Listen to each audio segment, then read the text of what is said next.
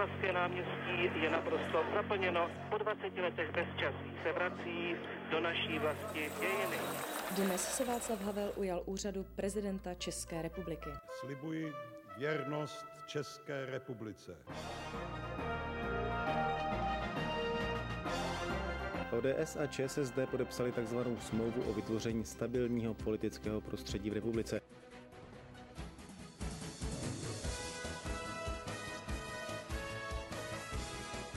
Český rozhlas 1, radiožurnál. Ozvěny dne. Bulvár, slovo, které se v těchto dnech skloňuje snad ve všech pádech. Máme ho i u nás? Právo vysílat pro celou republiku získala poměrně překvapivě společnost CET21. Je to napínavé, je to napínavé pro nás, pro všechny. Toto je další díl podcastu Background ČT24, ve kterém se potkáváme s osobnostmi české žurnalistiky napříč uplynulými třemi dekádami. Vztahujeme se k začátkům svobodné žurnalistiky v Česku v 90. letech, ostatně eh, tak jsme i slyšeli ve znělce. Naše dnešní hostka měla v listopadu 1989 13 let, nicméně už na konci dekády eh, byla studentkou žurnalistiky a elevkou v rozhlasu proč zrovna žurnalistika? Formovalo vás uh, takové to z devadesátek, že běžely ty velké události a vy jste prostě chtěla být u toho? No možná ano. Uh, já myslím, že rozhodně tak listopad 89 mě zastihnul v citlivém věku, kdy jsem tak akorát začala být teenager, mě dokonce bylo teprve 12. Tak pardon, jestli to správně počet. říkám, já jsem teď v hlavě počítala, jestli, jestli to tak je, ale opravdu teprve 12. A, a byly to úplně zásadní události. Pamatuju si, jak jsme byli jako děti nalepení na televizi, potom jsme samozřejmě do školy začali nosit trikolory po vzoru rodičů a tak, živě jsme diskutovali, což bylo možná docela překvapivé tehdy pro nás všechny, asi jako malé děti. Tak kdo ví, možná to začalo už tam, když to teda rozhodně bych asi neoznačila jako za, za začátek. Ale myslím, že možná jako co se týče žurnalistiky, tak to, že jsme vyrůstali v prostředí, ve kterém se některé otázky nepokládaly, mlčelo se o některých odpovědích a samozřejmě jako dítě tohle všechno vnímáte. To si myslím, že do velké míry mohlo definovat to, proč v nějakém ohledu, teď to možná trošku přeženu, ale se člověk jako novinář pídí po těch odpovědích, že jich prostě chce dosáhnout a nějak se to chce dozvědět. To byla odpověď na úvod. Děkuji všem, kteří si nás zapli a kteří tedy formátu podcast fandí, poslouchají ho a kteří rádi konzumují i ušima. Je to možná paradoxní, že sedíme teď v televizi a toto říkám jako redaktor televizní, který by měl být rád spíše za ty, kteří konzumují očima, ale eh, možná je to tak trochu s ohledem právě na dnešní hostku, Lenka Kabrhelová, autorka téměř eh, výhradně, eh, nebo té možná nejlepšího podcastu v Česku, alespoň podle těch ocenění z posledních let, bývalá zpravodajka v Moskvě, ve Washingtonu a taky výlučně rozhlasová redaktorka, pokud se nepletu, Lenka Kabrhelová ještě jednou. Já jsem Andreas Papadopoulos a ještě jednou zdravím a zdravím i vás, Lenko. Tak Dobrý den a děkuji za pozvání. Tři generace, tři klíčové etapy české novinařiny s těmi, kteří jsou a byli u toho. Speciální podcastová série pořadu Newsroom ČT24. Generace. Další proč? Proč rozhlas? To je taky dobrá otázka. Trochu náhodou. Já jsem eh, studovala na fakultě sociálních věd eh, specializaci tisk takže rozhlas opravdu byl taková výchylka. Mě tehdy kolega, který prošel taky později českou televizí, on za rozkošný jako student eh, nabídnul, jestli s ním nechci jít na brigádu do českého rozhlasu. To jsme byli, já nevím, někdy ze začátku školy, ještě to bylo na bakalářském studiu. A já jsem šla, no a tam se to nějakým způsobem už upeklo tak, že jsem prostě k rozhlasu přičichla už jsem u něj zůstala z rozhlasu. Já jsem potom po nějaké době, já jsem tam pracovala při studiu právě na takových výpomocných službách eh, v tehdejším newsroomu, což se jmenovalo Spravodajská směna. A potom jsem tady po čase přešla do zahraniční redakce a z té zahraniční redakce potom jsem zase následovala kolegy další, z nich někteří dneska jsou také v české televizi, třeba i Martina Řezníčka a právě Honzu Rozkošného, Pavla Vondru, Honzu Bumbu, kolegu z rozhlasu, kteří přešli do české redakce BBC, takže vlastně taky rozhlas, takže to bylo další takové rozhlasové hmm. pole.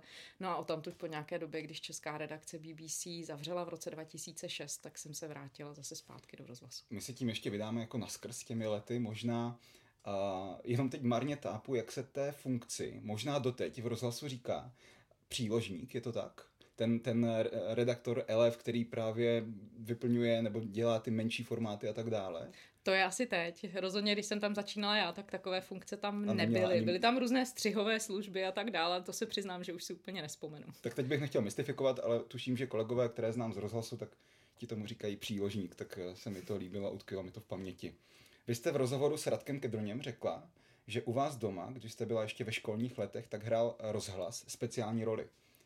Neřekla jste jakou, tak jakou? Pořád šel, pořád byl puštěný, rádio bylo puštěné.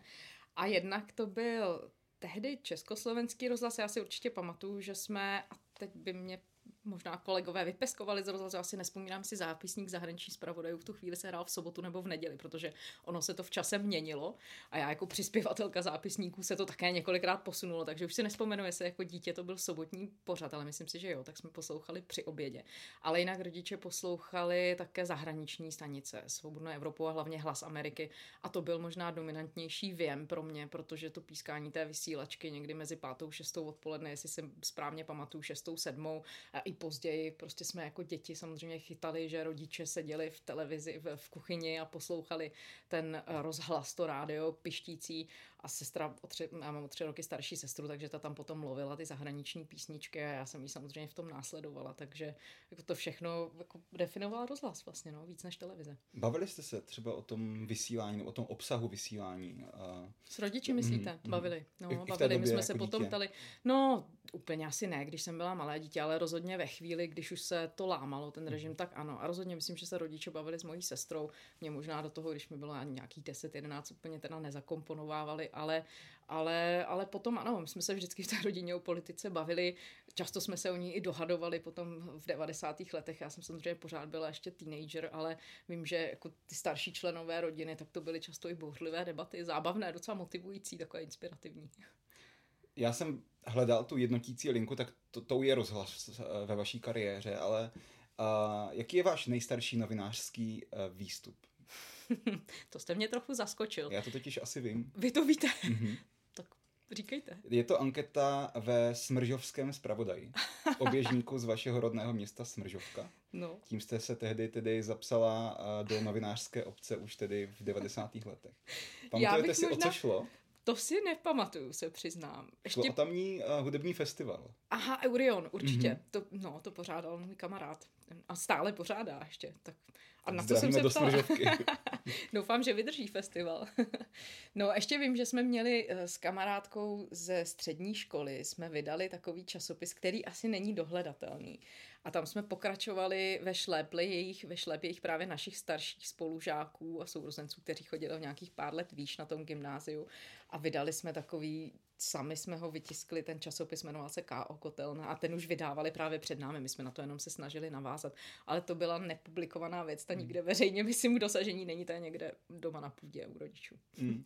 Jsem, já jsem na střední škole taky vydal časopis, jmenoval se Koule, je to časopis, který má koule a, a po třetím čísle, kde jsme publikovali velmi vulgární vtip, tak nám ho cenzurovali, tak to byla moje možná zkušenost s cenzurou. Uh, aniž bych jako snižoval důležitost toho smržovského zpravodaje, tak k těm věc, velkým věcem jste se prostě dostala až eh, v rozhlase právě. A poměrně mladá jste nastoupila do zahraniční redakce, to je mi velmi sympatické, protože to je i moje cesta. Tak jak vlastně tehdy vypadalo zahraniční zpravodajství? Protože to je hmm. doba bez Twitteru, bez sociálních sítí a doba, kde, nebo kdy možná ještě jste fungovali třeba na vytáčeném internetovém připojení.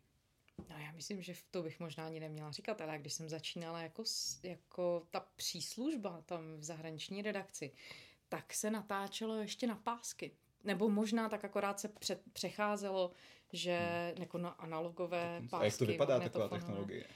Uf, to je možná těžký popsat, ale máte takový střihací puls, to vy to tady v televizi budete, to vlastně nevím, jestli vy to budete znát. Já no, jsem ale... digitální dítě, takže... Mm-hmm, no, no tak eh, je to taková velká mašina, na které opravdu máte ty kotouče a na ní stříháte, teď to asi špatně popisuju jako rozhlasový reportér těm, kdo jenom poslouchá teda, ale vlastně to bylo zábavné a bylo tam vidět, jako jak ta, vy, vy tam vidíte ta páska, že jo, má nějakou délku a vy vidíte, jak dlouhé je třeba samohláska A, jak dlouhé je jedno slovo, prostě byly profesionální střihačky, které byly naprosto famózní, které měly okolo sebe ověšené ty části těch projevů, které stříhali a byli schopné ho vrátit tam, kde bylo potřeba. Bylo to úplně fascinující. Tak to mě tak jako bokem zastihlo a pak už samozřejmě pak už samozřejmě stříhání počítače, klasický, klasický prostě editing, sound editing. Ale eh, no, vy jste se ptali, jak to vypadalo. Tehdy se hodně samozřejmě spoléhalo na zahraniční zpravodaje, protože hmm. ti byli takovým pochopitelně na agenturní zpravodajství, které rozhlas měl k dispozici, ale také na ty zahraniční zpravodaje, kterým se telefonovalo. Oni měli objemově, myslím si, mnohem méně práce, než mají zpravodajové dnes. Prostě ten, ten cyklus spravodajský byl asi trošičku pomalejší. Uh, telefonovali do rozhlasu, všechno se to dělo po telefonu, hmm. že jo, to je jiná další, další věc. Telefonovali zprávy, reportáže pomocí těch eh, reportofonů a magnetofonů. No, prostě to fungovalo jinak. No. A myslím si, že i zpravodajské vstupy možná dělali méně často, než se to děje dnes. No.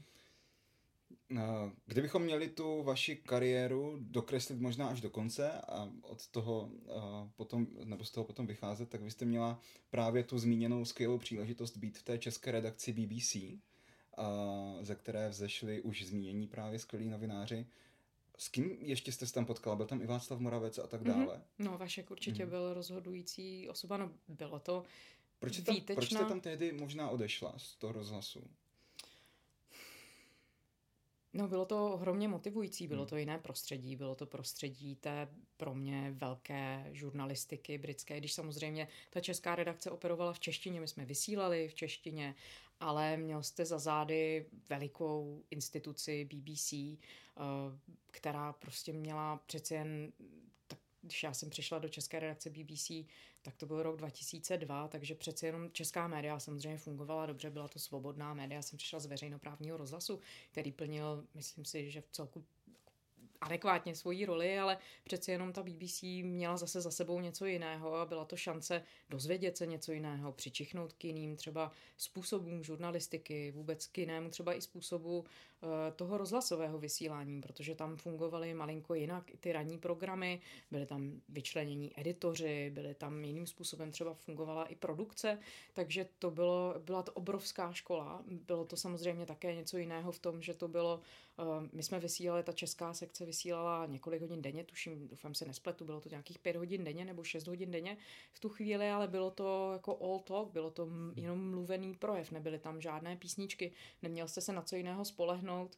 A vlastně i to vedení bylo mnohem přísnější v tom, že náš tehdejší šéf-redaktor Vít Kolář nebo editor Petr Brod, eh, Michal Ružička, to všechno byli lidi, kteří eh, vlastně vás hodně, teď pardon, že používám ta anglická slova, vás challengeovali, vás prostě snažili se vás přimět nějakému lepšímu výkonu, byli přísní v tom, že jste vy se museli být snažili, snažit být partnerem, třeba politikům nebo těm spovídaným. Vlastně to opravdu byl důraz na tu spravodajštinu informovanou, adekvátní, která posunuje ty věci někam jinam, snaží se o nějaké originálnější přemýšlení a hlavně, co na tom bylo ohromně osvěžující, byl nadhled, protože přestože to byla česká redakce, složená z českých novinářů, tak přeci jenom ona vycházela z nějakého toho mezinárodnějšího prostředí té velké BBC a snažila se i na ty, aspoň jak já jsem to vnímala tehdy, na ty české věci, dívat se přeci jenom z odstupu. Prostě jako kdyby vy jste se na ně díval trochu z toho zahraničí a to bylo opravdu inspirativní, bylo to zajímavé, protože jste se porovnával s něčím jiným a tím pádem jste i vlastně těm hostům a komukoliv, kdo v tom vysílání byl, tak jste jim dával prostě, myslím si, trošku jiný, vlastně jinou zpětnou vazbu a vedl jste ty rozhovory možná malinko jinak. Tak to aspoň připadalo mně. Mm-hmm, já jsem se na to ptal v té souvislosti, že jste hovořila o tom, o těch páskách a tak dále, tak vlastně i z toho hlediska technologického, jestli tam byla nějaká změna, prostě přejít do, do té anglosaské žurnalistiky plně, nebo nejlépe možná vybavené. Doteď je to tak, že ta anglosaská média jsou prostě lídry že v té oblasti technologie a tak dále. Tak jestli vlastně to, co jste popisovala, ty, ty, to stříhání těch pásek a tak dále, jestli se to prostě změnilo s přestupem do té české redakce BBC, nebo ten, eh, to prostředí bylo vlastně stejné? A... To prostředí, to bylo zajímavé, že bylo stejné, protože rozhlas ale v tu chvíli byl už digitálně hodně vepředu, co se týkalo mhm. vysílání, takže tam už normálně fungovalo v tu chvíli digitální vysílání. Doufám, že to říkám správně, ale rozhodně to odbavování toho vysílání.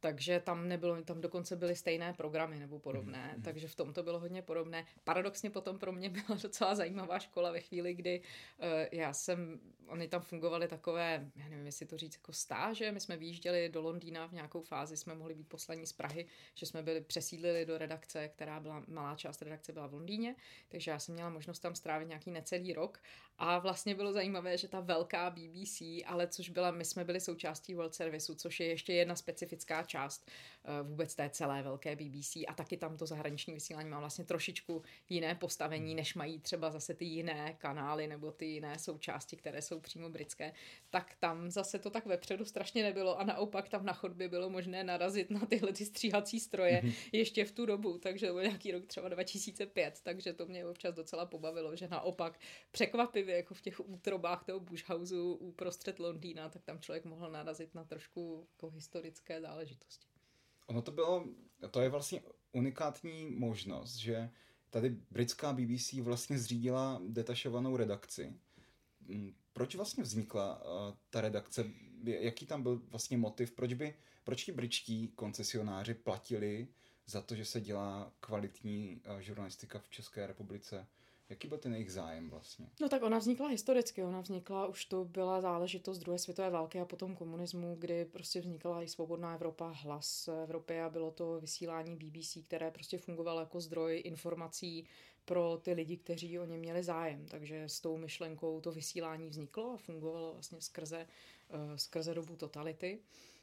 A potom zůstalo a tam právě to už byste se potom musel ptát britských daňových poplatníků v nějakou fázi. Přišla samozřejmě debata o tom, jestli ty jazykové sekce a mutace mají ještě smysl ve chvíli, kdy už jsme součástí evropského prostoru Právě. a kdy už máme svá vlastní svobodná média a také to vedlo k tomu, že potom ty sekce v té střední východní Evropě byly uzavřené, protože BBC se tehdy rozhodla přesměrovat prostředky, to byl zhruba ten rok 2005-2006, mm. takže se přesměrovávaly prostředky směrem k vysílání uh, do arabských zemí, vlastně do, do islám, muslimského světa, tak v tu chvíli prostě tyhle, tyhle redakce se rozhodlo, že se, že se zavřou. Někde zůstaly online, si pamatuju, někde zůstaly i celé ty sekce, ale tady rozhodně v těch zemích, které se staly součástí Evropské unie, tak tam už ta potřeba nebyla tak citelná. No, I když je zajímavé, že v tu chvíli, když se debatovalo o uzavření české redakce, tak já si pamatuju, a teď já jsem u těch jednání nebyla, já jsem byla jenom řadový zaměstnanec, ale, ale vím, že to vedení vlastně za ním docházeli třeba čeští politici, kteří někteří byli jako jim bylo líto zjevně, že ta česká redakce BBC mm. zanikne, že prostě i mezi paradoxně mezi politiky, kteří dostávali třeba zrovna od Vaška Moravce hodně nepříjemné otázky, tak byli ti, kteří by bývali byli rádi, nebo to aspoň v tu chvíli tvrdili, kdyby takové vysílání zůstalo. On mi Václav Moravec uh, řekl, pamatuji si to, doufám správně, když říkal, že to byla hrozně pozitivní nebo velmi pozitivní zpráva pro Česko, že tu redakci BBC uzavřela protože BBC tím pádem shledalo, že česká žurnalistika už se obejde bez toho vnějšího. Určitě se to tak dá brát, já si myslím, že to tak je a možná v konečném efektu to mohlo být dobře, protože ten tým novinářů, který myslím si, že byl dobře vytrénovaný a který vlastně byl, mm, jako fungoval výborně a tak se rozprchnul do českých hmm. médií a to bych doufala, že taky trochu obohatilo. No a vy jste se rozprchla potom a nejen do českých médií, ale i do světa, protože jste se potom stala spravodajkou v Rusku a spravodajkou v, ve Washingtonu. Rusko. Jedno slovo. Popište mi jedním slovem nebo nějakým krát, nějakou krátkou větou prostě to vaše ruské působení. Jedním slovem to asi nezvládnu. Chtěla jsem říct nejdřív velké, pak skvělé, zajímavé, drsné. No, to, muselo bych, jít, bych být víc těch slov. Um, drsné bych čekal. Fascinující doba uh, hmm. a hrozně přínosná pro mě osobně a oči otevírající, tak bych taky řekla. Oči otevírající. Mm-hmm, určitě. Což asi možná není, možná je to špatný výraz. V češtině se to možná neříká, pardon za ty anglizmy, ale, ale no, zásadní pardon prožitek. za něk- některé ty banální otázky, ale mě vlastně vždy fascinovalo, jak lidé z rozhlasu, speciálně seniorní lidé z rozhlasu, umí krásně popsat uh, věci, které vidí a uh, ten posluchač ne, tak jak dokážou popsat to okolí a často i uh, emoce, dojmy a pocity. a všímám si toho právě v zápisníku zahraničních zpravodajů, tak vás tady takhle nenápadně vlastně zkouším. Uh, na mátku. Válka v Jižní Osety, finanční krize, plynová krize, nebo zkrácené dodávky plynu z Ruska, zastavené kohoutky, letecká havárie v Jaroslavli a další éra Vladimira Putina po jeho zvolení prezidentem a e, tom vystřídání s Dmitriem Medvěděvem v roce 2012. Která z těch událostí vám vlastně zpravodajsky byla nejblíž? Které vy jste byla vlastně nejblíž? Že si řeknete, jo, tak u toho já jsem byla tam, kde byli ti kolegové z, z Reutersu, z AP a tak dále, tak já, já tam byla taky. No, jestli si správně pamatuju všechno, co jste vymenoval, tak u všech. No, já jsem, to jste vymenoval takové zásadní milníky toho působení mého v Rusku a těmihle všemi jsem prošla vlastně zblízka. Já jsem přistála v Rusku na začátku srpna roku 2008 a okamžitě první událostí, která se stala, byla, bylo úmrtí Alexandra Solženicina. Mm kde jsem na Hřbitově potkala přesně Dmitrie Medvěděva a dokonce myslím, že tam byli Vladimír Putin, všichni se tam vystřídali a já jsem šokovaně na to hleděla, protože jsem byla asi, nevím, 10 hodin po příletu nebo kolik. A, a pak začala válka o Jižní Osety, no, do které jsem vlastně se taky vrhla rovnou, rovnýma nohama. Tak to byla všechno velká škola a pak všechny ty věci, tak člověk jako zahraniční zpravodaj a to vám neříkám nic nového, no prostě u těch věcí musí být nebo se u nich musí hmm. snažit být, tak jsem to aspoň brala vždycky já, takže kde to šlo, tak tam jsem se opravdu snažila to nějak vidět na vlastní oči, zaznamenat, i když potom v tom vysílání rozhlasovém, a to asi v té televizi bude podobně, dostane se jenom zlomek. Prostě vy máte 40 vteřin ve zprávách na to, abyste nějak vylíčil, co se stalo, posunulo a tam schrnujete nějaká politická jednání, takže ne vždycky tam asi předáte to všechno, co jste tam načerpal, ale ono se to nestrácí, myslím, že se to nabaluje a že ta zkušenost ve vás stejně někde zůstane. Musíte se snažit být u toho. Tak uh, propukla válka v Jižní Osety, a vy jste se musela snažit být u toho. Tak eh, popište mi vlastně, jak jste se po pár měsících eh, na spravodajském postu nebo, nebo týdnech, dnech. Ne, to byly dny. dny a to byly opravdu dny. Na spravodajském postu uh, snažila dostat na možná frontovou linii války nebo alespoň do, do, do toho místa konfliktu.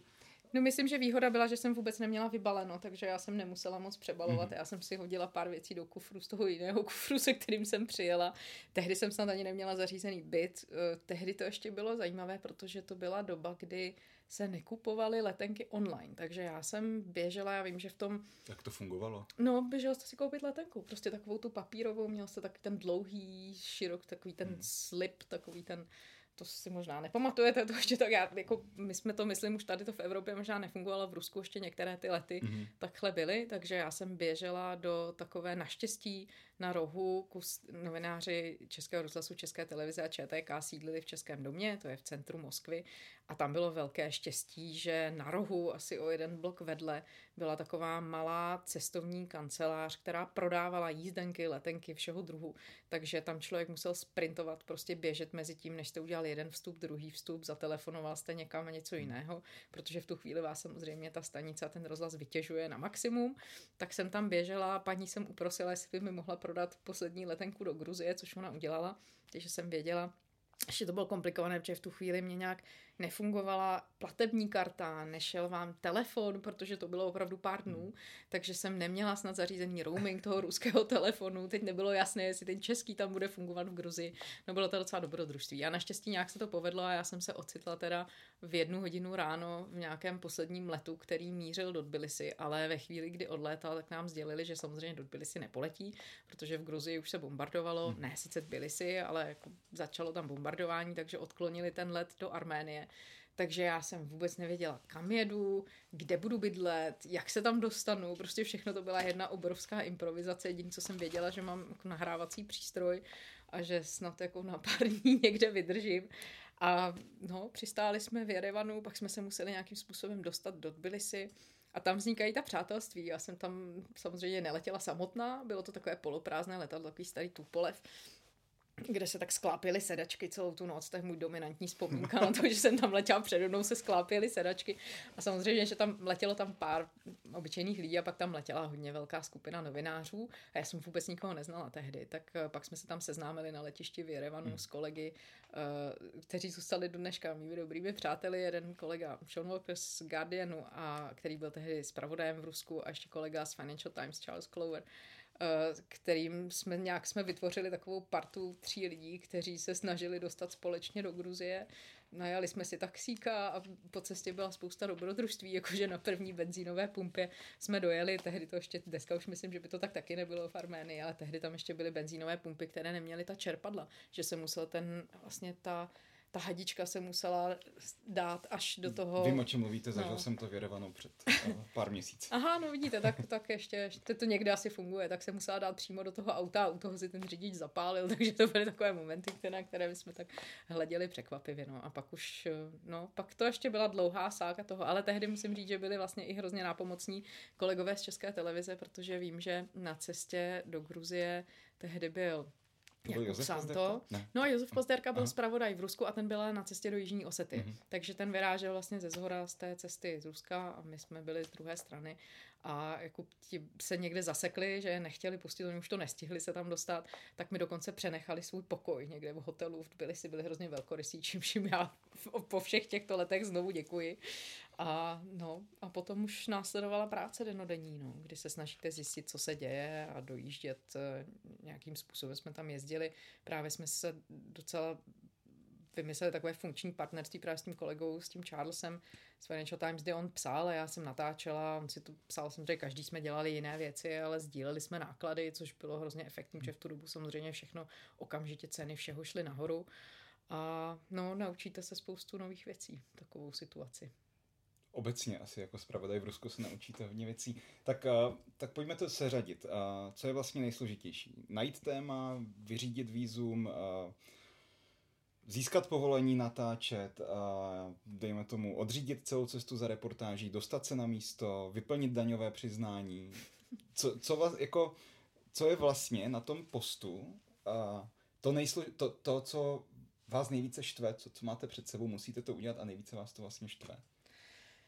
Já myslím, že nejvíc člověka štve to, že nemůže věnovat všechen ten čas té čistě novinářské práci, protože musí dělat přesně to, co jste zmínil, že si musíte být svým vlastním archivářem, technikem, údržbářem, musíte si zařídit, já nevím, telefonní spojení, vymyslet a zaplatit všechny účty, tak to je asi normální, to člověk dělá i v běžném životě, ale ta administrativa je docela velká, to si myslím, že se nezdá a není to často vidět, myslím si, že to ani z Prahy není vidět a já to svým způsobem chápu, teď když jsem v Praze, tak to je jasné, že vlastně to vysílání se věnuje těm aktualitám, těm věcem a oni nikdo nevidí z Prahy, že vy zrovna v tu chvíli musíte dořešit to, jestli zaplatíte daně nebo na vás přijde hmm. daňová kontrola nebo něco takového, ale i těmihle věcmi se spravodové musí řídit a musím říct, že třeba zrovna v té Moskvě um, to byla věc, která rozhodně jako byla nějakým způsobem na tom mém vědomí a docela mě tížila. Já si pamatuju, že nejvíc frustrující zážitek byl, když se každoročně jsem musela proclívat svoje věci a jeden rok jsem opravdu najela ve snaze získat razítko, bez kterého ale to nebylo jen tak nějaké razítko, na to razítko bylo navázaná kupa dalších věcí, jako například to, jestli vás registrují úřady k pobytu a to, jestli na základě té registrace dostanete výzum na další rok a akreditaci na další rok. Takže celé to byla hrozná hlava 22. Ve snaze za tím jedním razítkem já jsem objela celou Moskvu vnitřním okruhem, vnějším okruhem po několika celnicích, odkud si mě posílali. Já už té jedné jsem řekla, že z ní neodjedu, dokud to razítko nedostanu, že stávkuju, že prostě se rozpláču a neodjedu, a nebo že já nevím, tam stropím skandál, tak mě nakonec mě poslali na tu jednu, kde doopravdy mě to razítko pak dali. Ale celé to trvalo asi 8 hodin na prostého vypětí, 180 km nebo 140 jsem najela, bylo to Moskva je velké město samozřejmě, takže to trvalo a hlavně ty nervy, protože když se vám to nepovede, tak vy víte, že z toho prostě budou potom následky, které budete muset nějak řešit. A to ještě vůbec neřešíte to vysílání, samozřejmě. No. Když uh, se bavíte s přáteli třeba v hospodě o tom vašem působení v Rusku, tak je toto ta historka, kterou říkáte jako první, nějaká taková to strast, anebo, nebo je to spojeno prostě čistě s tím žurnalistickým uh, pohledem a s těmi událostmi, které jste tam uh, pokrývala vlastně. Teď už asi si myslím víc, že je to otázka těch novinářských hmm. věcí, ale musím říct, že ono už je to taky docela dlouhá doba, tak od roku 2000, já jsem tam byla od roku 2008 do roku 2013, Rusko se od té doby strašně změnilo, takže asi tvrdit, že tyhle zážitky jsou jako jediné relevantní, co se týče Ruska, tak to už se možná nedá říct, hmm. protože Rusko se od té doby strašně posunulo a tvrdit, že Moskva z roku 2008 až 13 je stejná jako dnešní, no to by bylo holé šílenství, protože není, protože se strašně změnila. Ale rozhodně u mě to jednu dobu, samozřejmě, tak tyhle Rezonovalo. zážitky se počítají tak, rezonovalo. A potom samozřejmě tak já už jsem možná více vztahovala k Americe, protože to hmm. byla aktuálnější věc v tom mém životě. Ale obě ty zkušenosti byly, jako musím říct, nesmírně formativní a myslím si, že do velké míry určili to, jakým způsobem já vnímám asi svět a i to, jakou možná pozici nebo situaci v tom hraje Česko a kde vlastně my jsme někde tak uprostřed a díváme se na ty obě strany. Mě to dalo jinou dostanem. perspektivu. K tomuto se ještě dostaneme, k této perspektivě možná ještě z posledních let. Každopádně Amerika jedním slovem. velká taky, no vidíte. Tak velká. tak lícuje to v něčem. Mm-hmm. Obě to jsou velké země. Tam Vel... jste byla vlastně zkušená zpravodajka. No tak myslela jsem si to a v mnohem mě to samozřejmě taky vyškolilo a překvapilo, což bylo jedině dobře. Já jsem si myslela, jsem odjížděla do Spojených států s tím, že přece po zkušenosti z Moskvy už snad mě toho za stolik zaskočit nemůže a zaskočí vás vždycky něco a to je možná na tom jako ta klíčová věc, která je skvělá, protože víte, že se vždycky něco nového naučíte. Že sice některé věci možná už budete brát víc rutině, ale rozhodně mě nic nepřipravilo na neskutečný vyšťavující maraton v podobě prezidentských voleb, například, které hmm. byly extrémní, protože já jsem byla ve Spojených státech ve chvíli, kdy kandidoval Donald Trump a nakonec ty volby vyhrál, takže to bylo obrovská smršti pro samotné americké novináře, to je asi třeba říct, ale stejně jako je to, je to úplně jiný svět, který tady bylo naprosto fascinující poznávat. Teď mám pokušení zeptat se Donald Trump jedním slovem, ale nechme to být. Uh, tam už jste v Americe byla, uh, měla jste jméno, byla jste vlastně známá i v té, na té, nebo v té české uh, mediální scéně a uh, to vaše působení tam vykrystalizovalo v jednu věc, že vy jste poté uh, nakrátko přerušila tu žurnalistickou kariéru v českých médiích a soustředila jste se tam, řekněme, na výzkum médií nebo mediální výzkum? No ono to vlastně není přerušení úplně kariéry, protože to byl... Mm, Ono se to jmenuje fellowship novinářský, což je věc, kterou my tady v tom středoevropském prostoru neznáme. Vlastně si nejsem jistá, že v Evropě takové věci hmm. fungují, ale teď bych nerada vynášela nějaké soudy, nevím, jestli třeba něco takového není, ale v těch Spojených státech to existuje, jsou to takové programy pro, a nejenom novináře, je to pro třeba lidi z jiných oborů, i vědce, nebo prostě nějaké pracovníky, já nevím, z jakých, z jakých skupin, architekty a tak dále, svobodná povolání. Čas a peníze na? Tak, přesně tak. A oni vám dají čas a peníze a prostor na to, abyste nějakým způsobem reflektovali to, co jste se v té kariéře naučili a aby vás to posunulo dál a abyste pokud možno z toho prostředí neodcházeli. To si myslím, že je hlavní myšlenka hmm. zrovna třeba toho Niemanova fellowshipu. Oni jsou tři, ta velká stipendia ve Spojených státech pro novináře. Jedno je na Harvardu, kam jsem měla to štěstí se potom dostat já, jedno je v Michiganu, eh, v Ann Arbor a jedno je na Stanfordu. A, a všechny jsou, každé je zaměřené na trochu něco jiného, ale ta myšlenka je společná, že vám zafinancují rok na nějaké prestižní univerzitě, vybudují tým novinářů, nejste tam sám, vy jste tam v nějakém týmu, ten můj čítal 24 lidí, 12 lidí bylo Američanů, 12 bylo z celého světa, z různých zemí a vy máte dohromady dát ten novinářský tým, ve kterém se podporujete, ve kterém mluvíte o těch svých zkušenostech, ve kterém se obohacujete tím, že jste každý zažil trochu něco jiného, ale v mnoha ohledech, jak zjistíte, tak jste zažili spoustu věcí. Prostě zažijete, že třeba zjistíte, že newsroomy fungují stejně a je to jedno, jestli to je v Jižní Africe, nebo jestli to je v Keni, v České republice, a nebo ve Spojených státech, jestli to je třeba Washington Post, a nebo jestli to je jako veřejnoprávní rádio v Praze. Některé ty procesy se prostě opakují a jsou jako symptomatické pro, tu, pro ten obor, pro tu profesi a bylo teda nesmírně obohacující mít možnost se s těmi lidmi bavit. A je pravda, že nám to i ta kurátorka Anne-Marie Lipinsky, bývalá šéf-redaktorka Chicago Tribune, nesmírně jako famózní žena, která opravdu myslím, že nám tím změnila život. Teda mě rozhodně, že, že já jsem tu šanci dostala se tam na tom podílet. Tak vlastně nám říkala, to je, vaš, to je vaše, co si z toho vytvoříte, ta vaše skupina, to bude vaše a jde hlavně o to, abyste nějakým způsobem zůstali i v kontaktu. Uvidíte, že vám to může posunout prostě to, jak vnímáte novinařinu do budoucna. A to se vlastně děje, musím říct, že se to vyplnilo, protože my se spoustou z těch lidí jsme v kontaktu, vlastně se bavíme, když ne v každodenním samozřejmě, ale nějakou síť vám to pomůže vybudovat a, a vlastně posune to prostě vaše přemýšlení. No. Takže za to já jsem teda nesmírně vděčná. Já k tomu právě poskočil z toho důvodu, abychom, abych se zeptal, jak jste mm-hmm. vlastně re- reflektovala potom ty čtyři roky v Americe uh, v t- během tohoto procesu uh, na tom fellowshipu. No, bylo to hrozně zajímavé, protože tam byla kombinace lidí, kteří byli američani, pak tam byla skupina novinářů, kteří byli američani, ale žili v zahraničí, byly to zahraniční zpravodajové. Pak jsem tam byla já, myslím, že jediná, no a ještě jedna kolegyně ze Španělska, které jsme byli zahraniční zpravodajky ve Spojených mm-hmm. státech, absolvovali jsme tam několik let předtím. A pak tam byli kolegové, kteří nikdy v životě ve Spojených státech nebyli a přijeli z naprosto čerstvou myslí a pro, bylo vidět, jakým procházejí kulturním šokem a jakým, jak vlastně mají úplně, jako jak prožívají třeba některé ty věci, které my jsme si pamatovali jako ti zpravodajové, že jsme zažívali které? v prvních třech měsících, prvních pěti.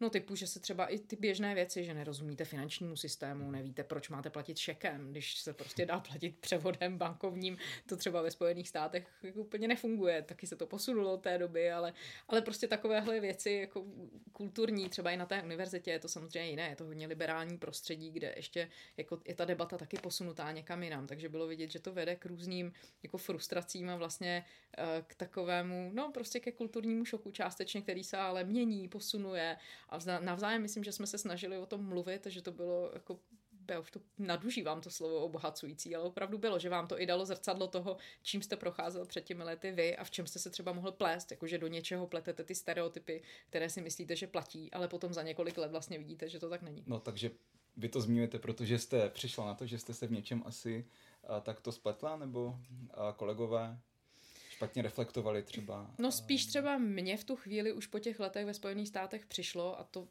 z některých reakcí těch kolegů, kteří tam přišli třeba nově, vlastně do jak velké míry tu, ty Spojené státy neznáme, jak opravdu ta propast je velká. Pokud nežijete v té kultuře, jak je hrozně těžké se na ní nějak jako adaptovat nebo naladit. Zároveň do jak velké míry třeba i částečně některým debatám opravdu dominuje asi antiamerikanismus. A teď to nemyslím nějak jako negativně, prostě to je jeden z myšlenkových hmm. proudů, které můžou být a tam opravdu definovali třeba přemýšlení těch novinářů a do jaké míry my novináři se jako nechytneme u toho, že tím letím, že jako přemýšlíme v nějakém zajetém stereotypu. Tak pro mě to bylo, ale musím říct, jako velmi pro mě to bylo velmi jako důležité nad tím přemýšlet, ale musím říct, že to nebylo poprvé, co jsem nad tím přemýšlela, mm. protože tyhle myšlenky rozhodně mě napadaly už v Rusku, ve chvíli, kdy vy se trochu ocitnete jako pod nechci říct palbou ze všech stran, ale vlastně, když to jste schopný a snažíte se to vnímat, tak víte, že vy přijíždíte prostě s nějakou otevřenou myslí, ale zároveň trochu definicí toho, jaká ta společnost může být, ve které vy se ocitnete.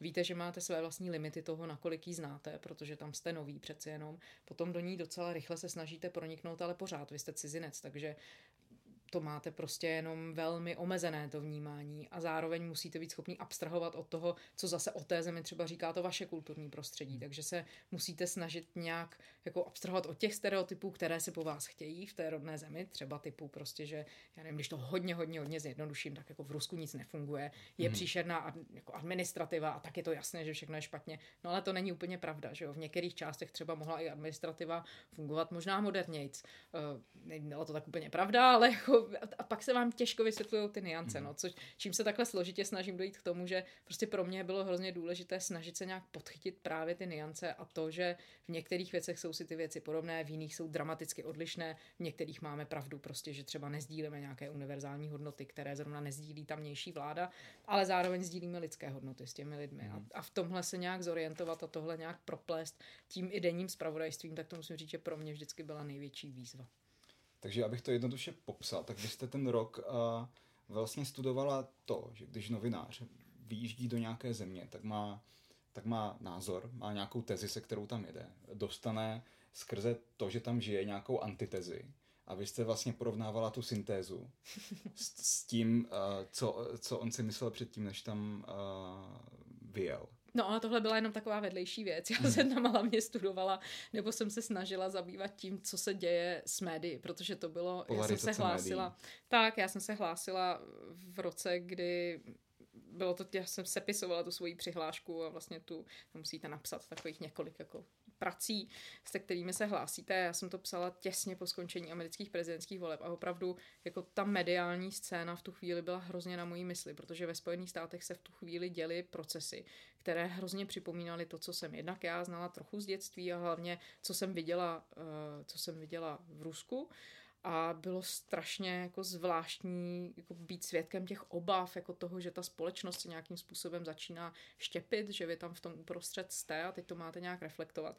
A do toho právě to, že vidíte jako novinář, že ta média nejsou k nějaké části společnosti vůbec schopná mluvit a to teď asi vidíme úplně všichni skrz tu covidovou krizi a tak. Takže to není věc, která by se zlepšovala, to je věc, která se prohlubuje. Myslím, že odpověď na to nemá vůbec nikdo.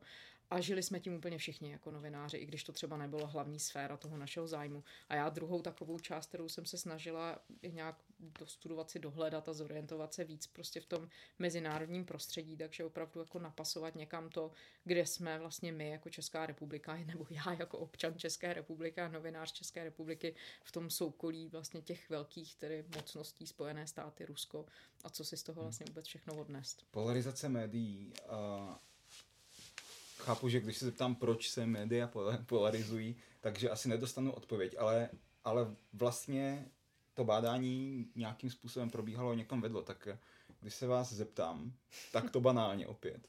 Proč se média polarizují? Proč, když se vztahujeme k těm 90. letům, tak já uh, poslouchám novináře z té doby a ti říkají, no to byla doba, kdy všichni novináři drželi, táhli za jeden pro vás, měli v podstatě to stejné publikum, drželi tu jednu linii, často i z politiky a tak dále. A vlastně ta mediální scéna byla naprosto jako jednolitá. Prostě ten, ty hodnoty, východiska byly v podstatě stejné.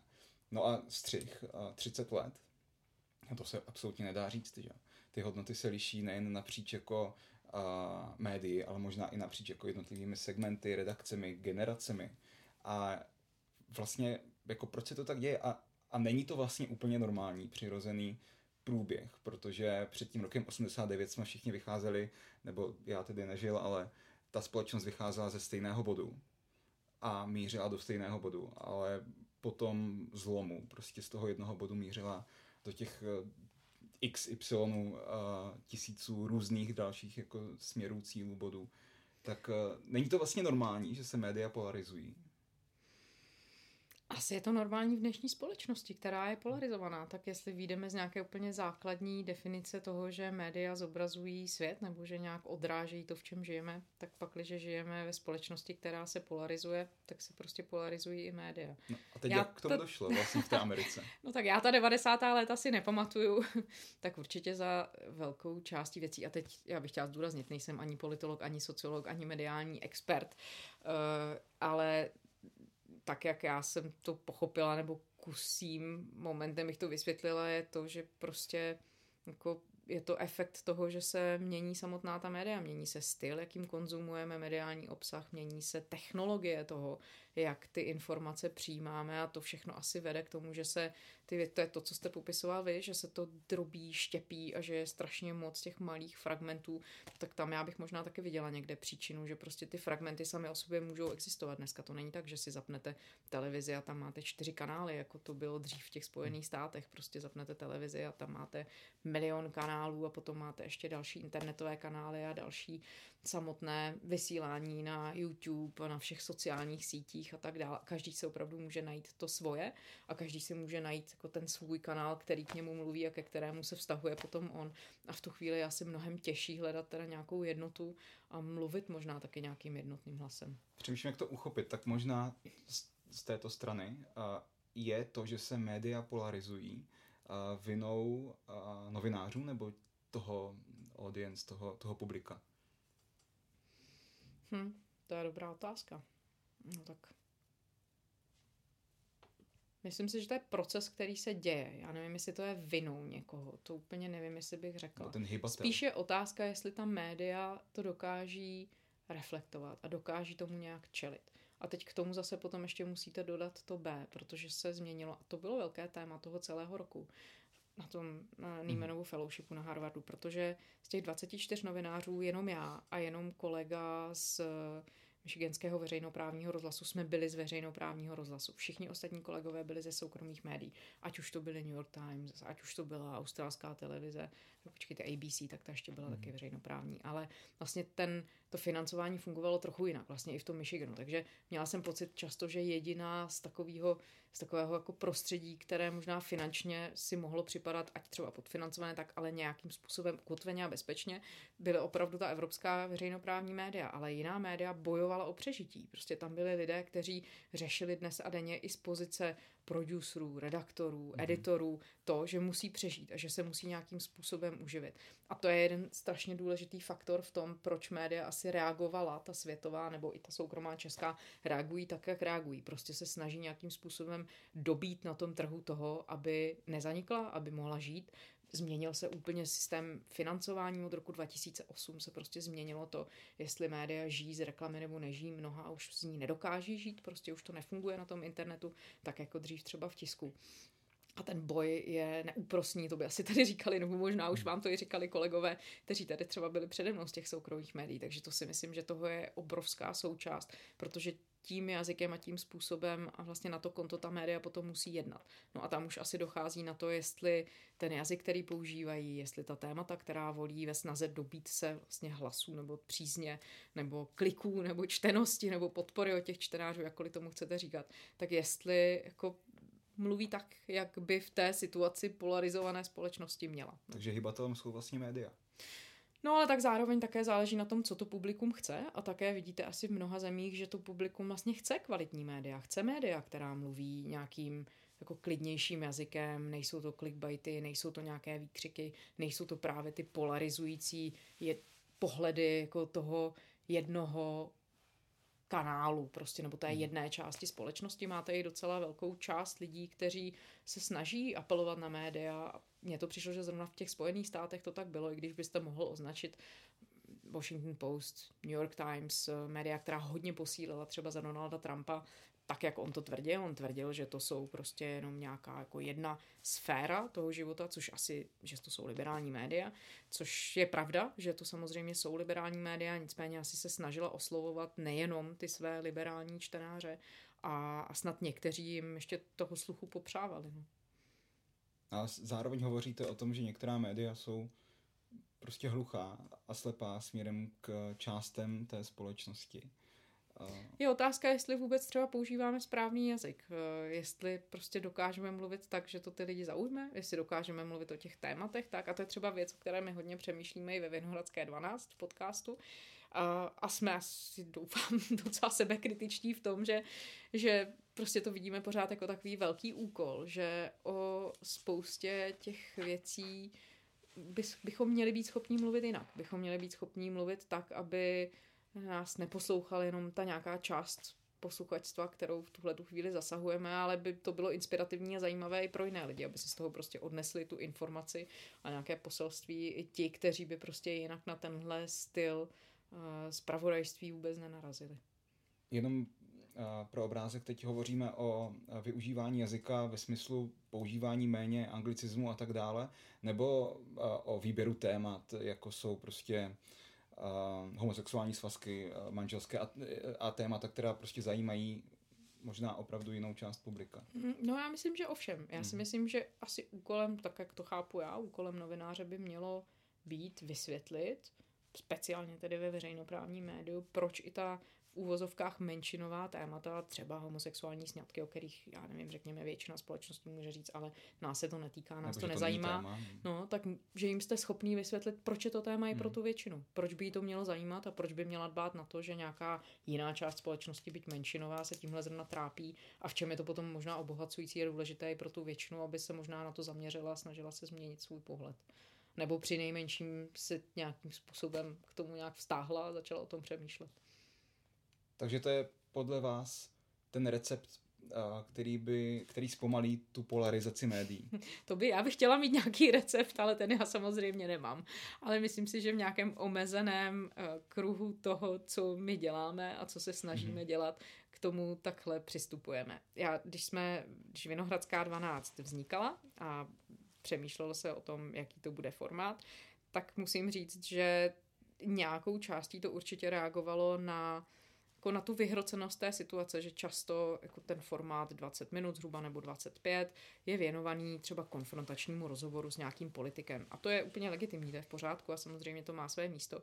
Ale musím říct, že v tu chvíli třeba mně přišlo zajímavější dávat nějaký ucelenější obrázek jednoho tématu, který by nebyl konfrontační, který by nebyl založený na, nějaké, na nějakém antagonismu, že vy se snažíte vydobít informace z jednoho nějakého konkrétního zdroje, ale spíš, že nabídnete tomu publiku už jako nějakou ucelenou informaci, nějaký komplex prostě toho tématu, aby se v tom ten člověk mohl zorientovat a pak jít a třeba si poslechnout nějaký konfrontační hmm. rozum, eh, rozhovor, ale už rozumět tomu, z jakých pozic to vychází a proč se o tom mluví takhle a tak dále.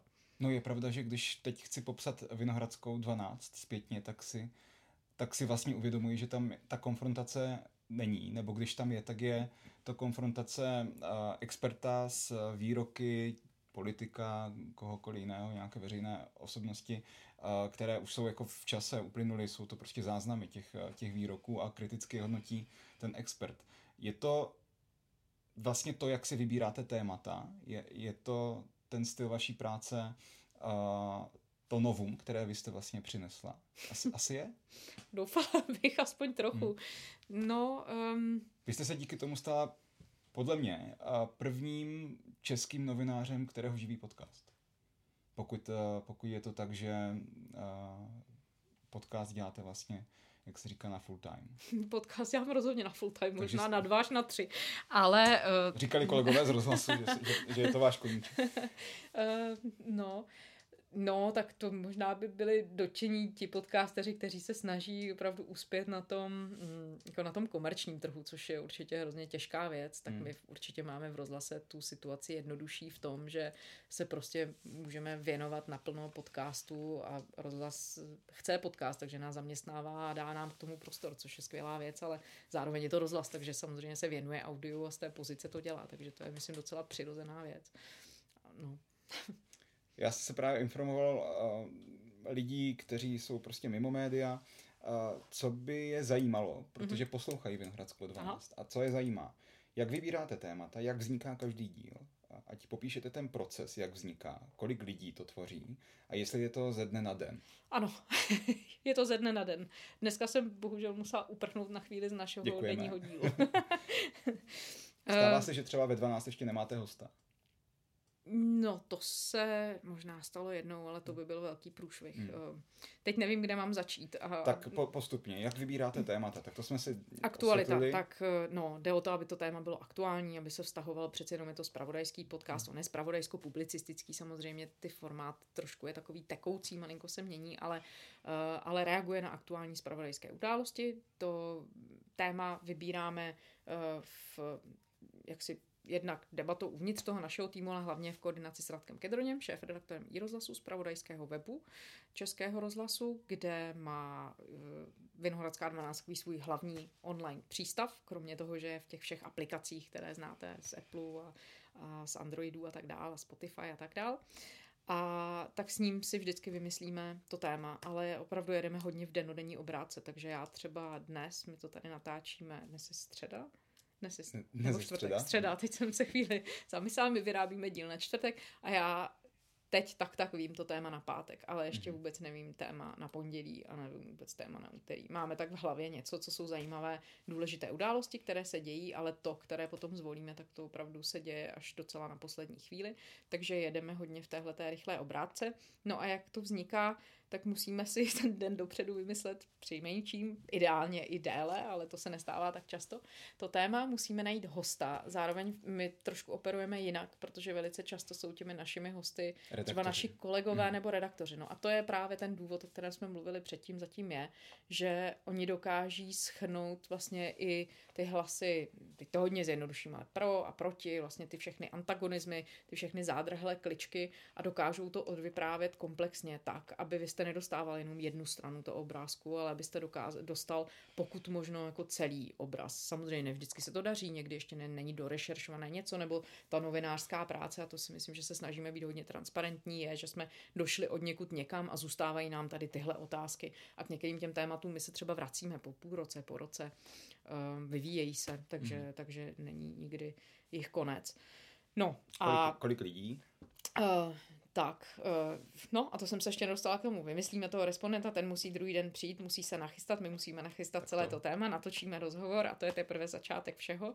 Ten rozhovor jdeme zpracovávat, protože Vinohradská 12 je hodně založená na postprodukci, takže ten rozhovor editujeme, stříháme, hledáme a audio, archivní zvuky, no, záznamy českého rozhlasu hodně, ale někdy i citujeme jiná média.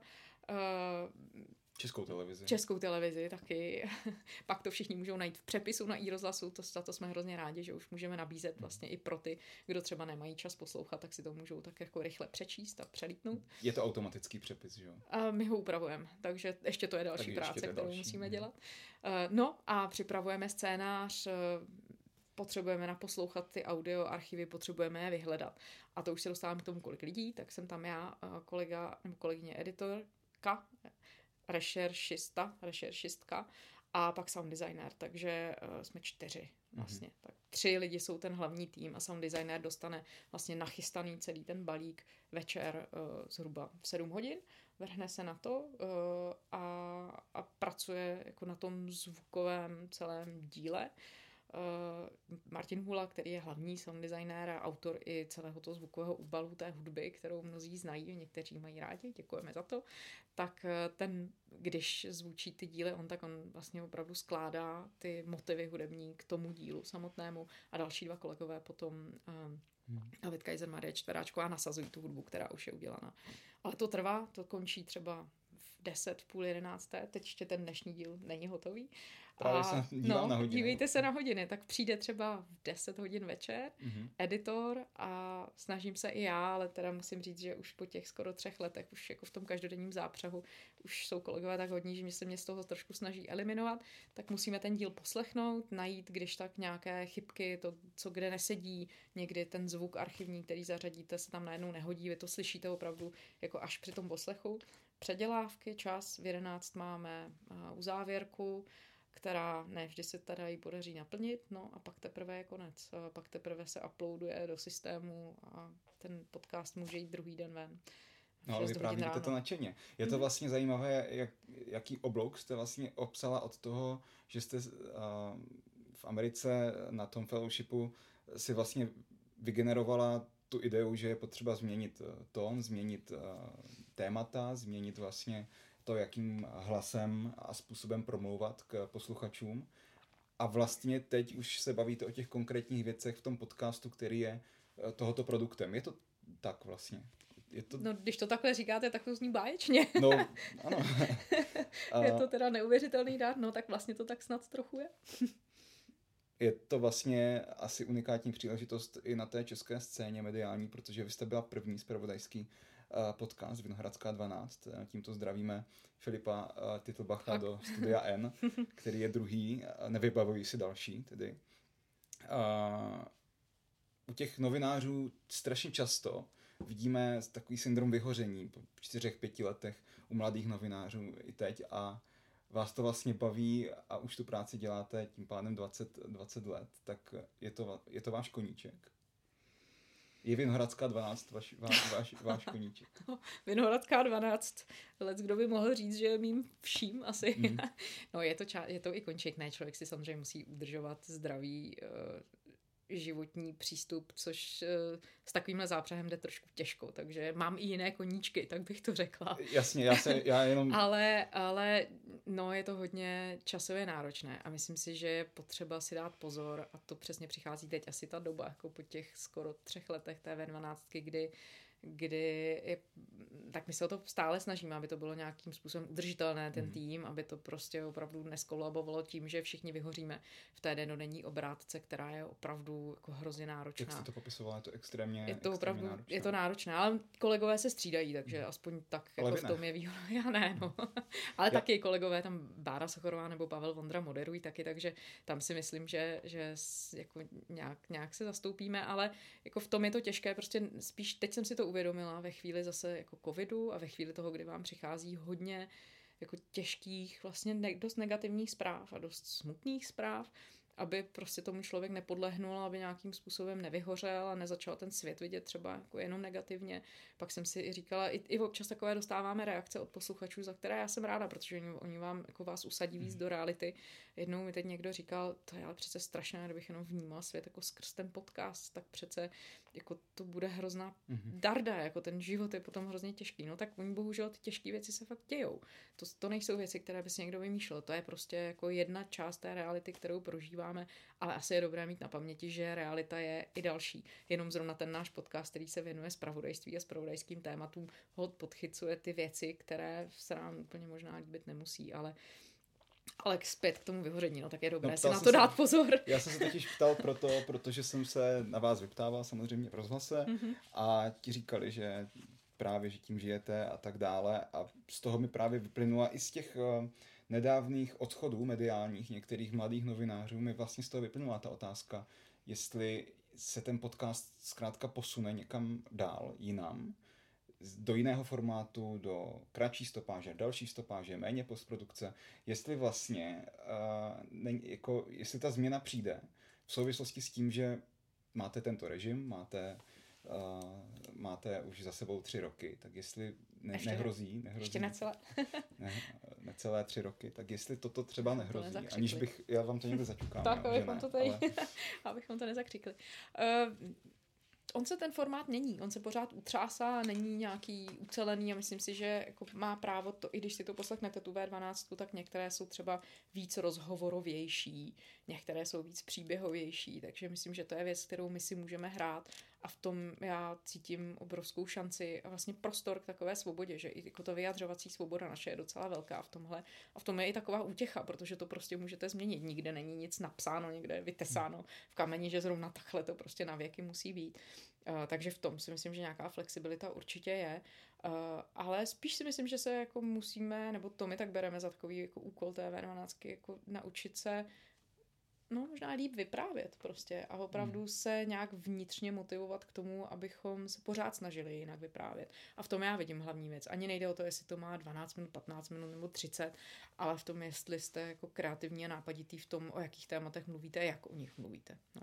Č- Samozřejmě spousta věcí je definovaná tím, že tady žijeme v české kotlině, prostě ty věci v té Chápu. české politice se nějak dějí, ale stejně si myslím, že bychom na to neměli rezignovat a že by to neměla být nějaká ultimátní výmluva k tomu, že my se prostě věnujeme jenom tomu, co už je odkryto a nesnažíme se tam najít zatím něco jiného nebo nějaký jiný pohled. Poslechovost, kolik uh, přehrání má jeden díl třeba? Vinohradská 12 za celou dobu svého fungování měla přes, teď doufám, že to řeknu správně, 20 milion, 19 milionů stažení. 19 a, milionů mm, stažení. A minulý měsíc to byl uh, v říjnu, my jsme měli 1,5 milionu stažení a teď v listopad měl být podobný. Teď jsem akorát dostávala aktuální čísla od kolegy. Čímž pádem, kolik, a kolik je dílů?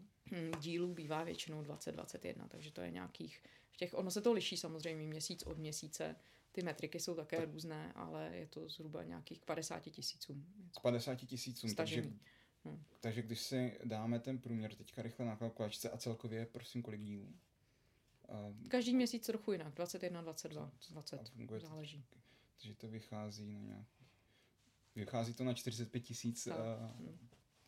posluchačů na každý díl, což je tedy extrémní množství. Stažení, no, abychom Stažení, mluvili správně, ty metriky jsou trochu jako ošidné. Takže máte do jisté míry vlastně šanci posouvat to publikum někam. Tak jestli ho posunout třeba k větší interaktivitě, já nevím, třeba Clubhouse, to byl fenomén covidové Mhm. doby, tak jestli toto je třeba cesta, kam, kam se podcasty jako takové posunou, nebo jestli je ta cesta méně interaktivity, protože prostě podcast ze své podstaty není moc interaktivní uh, formát, Hmm. tak je, jestli ta cesta vede ještě někam jako dál, Nebo ten podcast tady bude jako, jako, jako prostě novinový článek uh, 100 let, a nebo jestli to je věc, která je jenom zárodkem něčeho jiného. A teď se ptáte konkrétně na Vinohradskou 12 nebo obecně na podcast?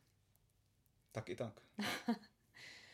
Uf, no to je náročná otázka. Tak podcast je vlastně jenom audio on demand, tak já si myslím, že pod slovo podcast se dá schovat cokoliv. Může tam být debata dvouhodinová, needitovaná, dvou kamarádů u piva, kterou si někdo chce poslechnout a může tam být i vysoce editované, skvěle napsané, scénaristicky ošetřené dílo investigativní žurnalistiky, na němž práce trvala dva roky.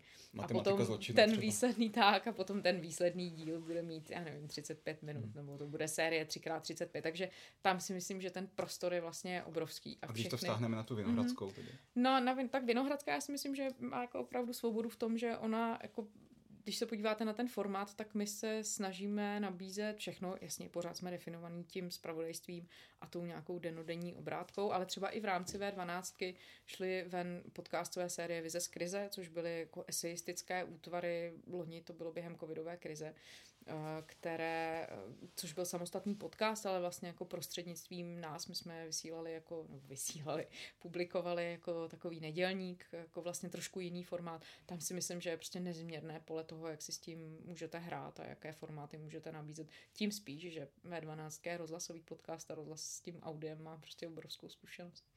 Poslední věc. Uh, máte na to data, syrová data, že se vám podařilo přivést mladé posluchače k médiu, které vlastně ze své podstaty, možná teď si dovolím takovou věc, uh, rozhlas, tisk, televize, uh, online do toho, tak z mého úhlu pohledu všechna ta média prošla technologickou, radikální technologickou i formální proměnou. A z mého úhlu pohledu rozhlas tou nejmenší, protože a opakuju, můj úhel pohledu je rozhlas je prostě pro řidiče v autech a pro babičky a dědečky u tranzistorů e, doma v kuchyni.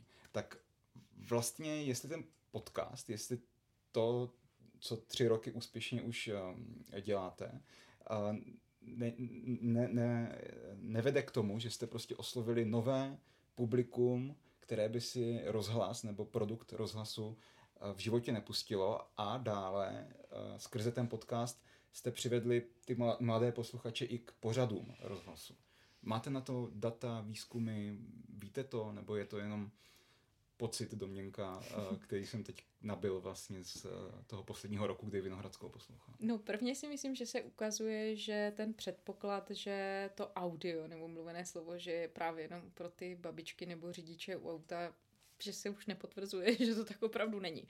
Že poslouchají podcasty, a teď už odlížím i od České republiky, ale prostě i ve Spojených státech o, a všude. O, o rozhlase. Jste jako, mluvil o rozhlase. O. Takže ho prostě, uh, no ale to je to samé, to jsme pořád u audia, že jo. To se jako ukazuje ty prvotní podcasty, nebo jedna část z nich, která se začala poslouchat ve Spojených státech, to byl taky produkt rozhlasu, to byl produkt veřejnoprávního amerického rozhlasu. Takže vlastně vždycky jste na pomezí toho, co je ještě rozhlas, co není hmm. rozhlas, co je, co, co je jako ta klasická audioprodukce.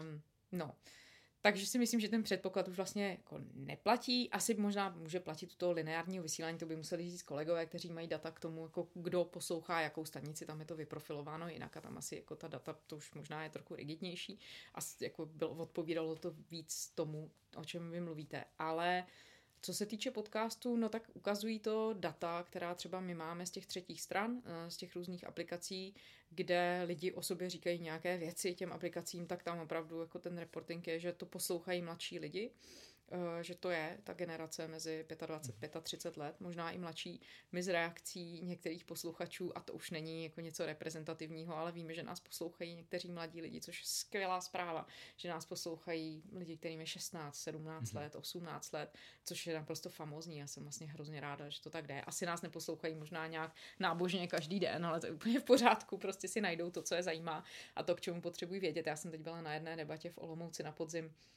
na Pri Bohemia rádio a tam mě říkali studentky, že se dokonce učili z toho na státnice nebo na přijímačka, už se nepamatuju, ale že ta témata byla prostě shrnutá tou podobou, která jim přišla jako dobrá dokázali se v tom zorientovat a pomohlo jim to třeba v tom, že se potřebovali něco naučit, což je perfektní, to je vlastně hrozně dobrá zpráva. Takže za to děkujeme, za to jsme hrozně rádi. A, A vy jste se potom ptal na to, jestli se to překlápí do toho poslechu toho lineárního rozhlasu. To nevím, taková data já k dispozici nemám. Hmm. To vlastně by muselo být asi nějaký hloubkový výzkum těch posluchačů, který my takhle jako nemáme. To vlastně ten, to je, jestli se to překlopí mezi tou třetí stranou a mezi tím, že by ti lidi si našli nějaké vysílání na rozhlase. No ale já bych doufala, že ano, že když někdo se dozví, že tady existuje tým novinářů, kteří dělají něco v českém rozhlase a ono je to zajímavé a my to rádi posloucháme, tak třeba si zkusíme poslechnout i něco jiného. A, a třeba si to najdou. Zdeněk Šámal tady hovořil o tom, že televize si na ty mladé na to mladé publikum musí počkat, až dospěje a oni si potom tu televizi zapnou a vy jste se vydali vlastně úplně opačným směrem, vy jste se vydali vstříc té mladší generaci. Hmm. Tak děkuji. Já děkuji. Lenka Kabrhelová, autorka podcastu Vinohradská 12, bývalá zpravodajka rozhlasu v Rusku a v Americe, byla hostem podcastu Background ČT24. Hezký den. Děkuji za pozvání, mějte se pěkně.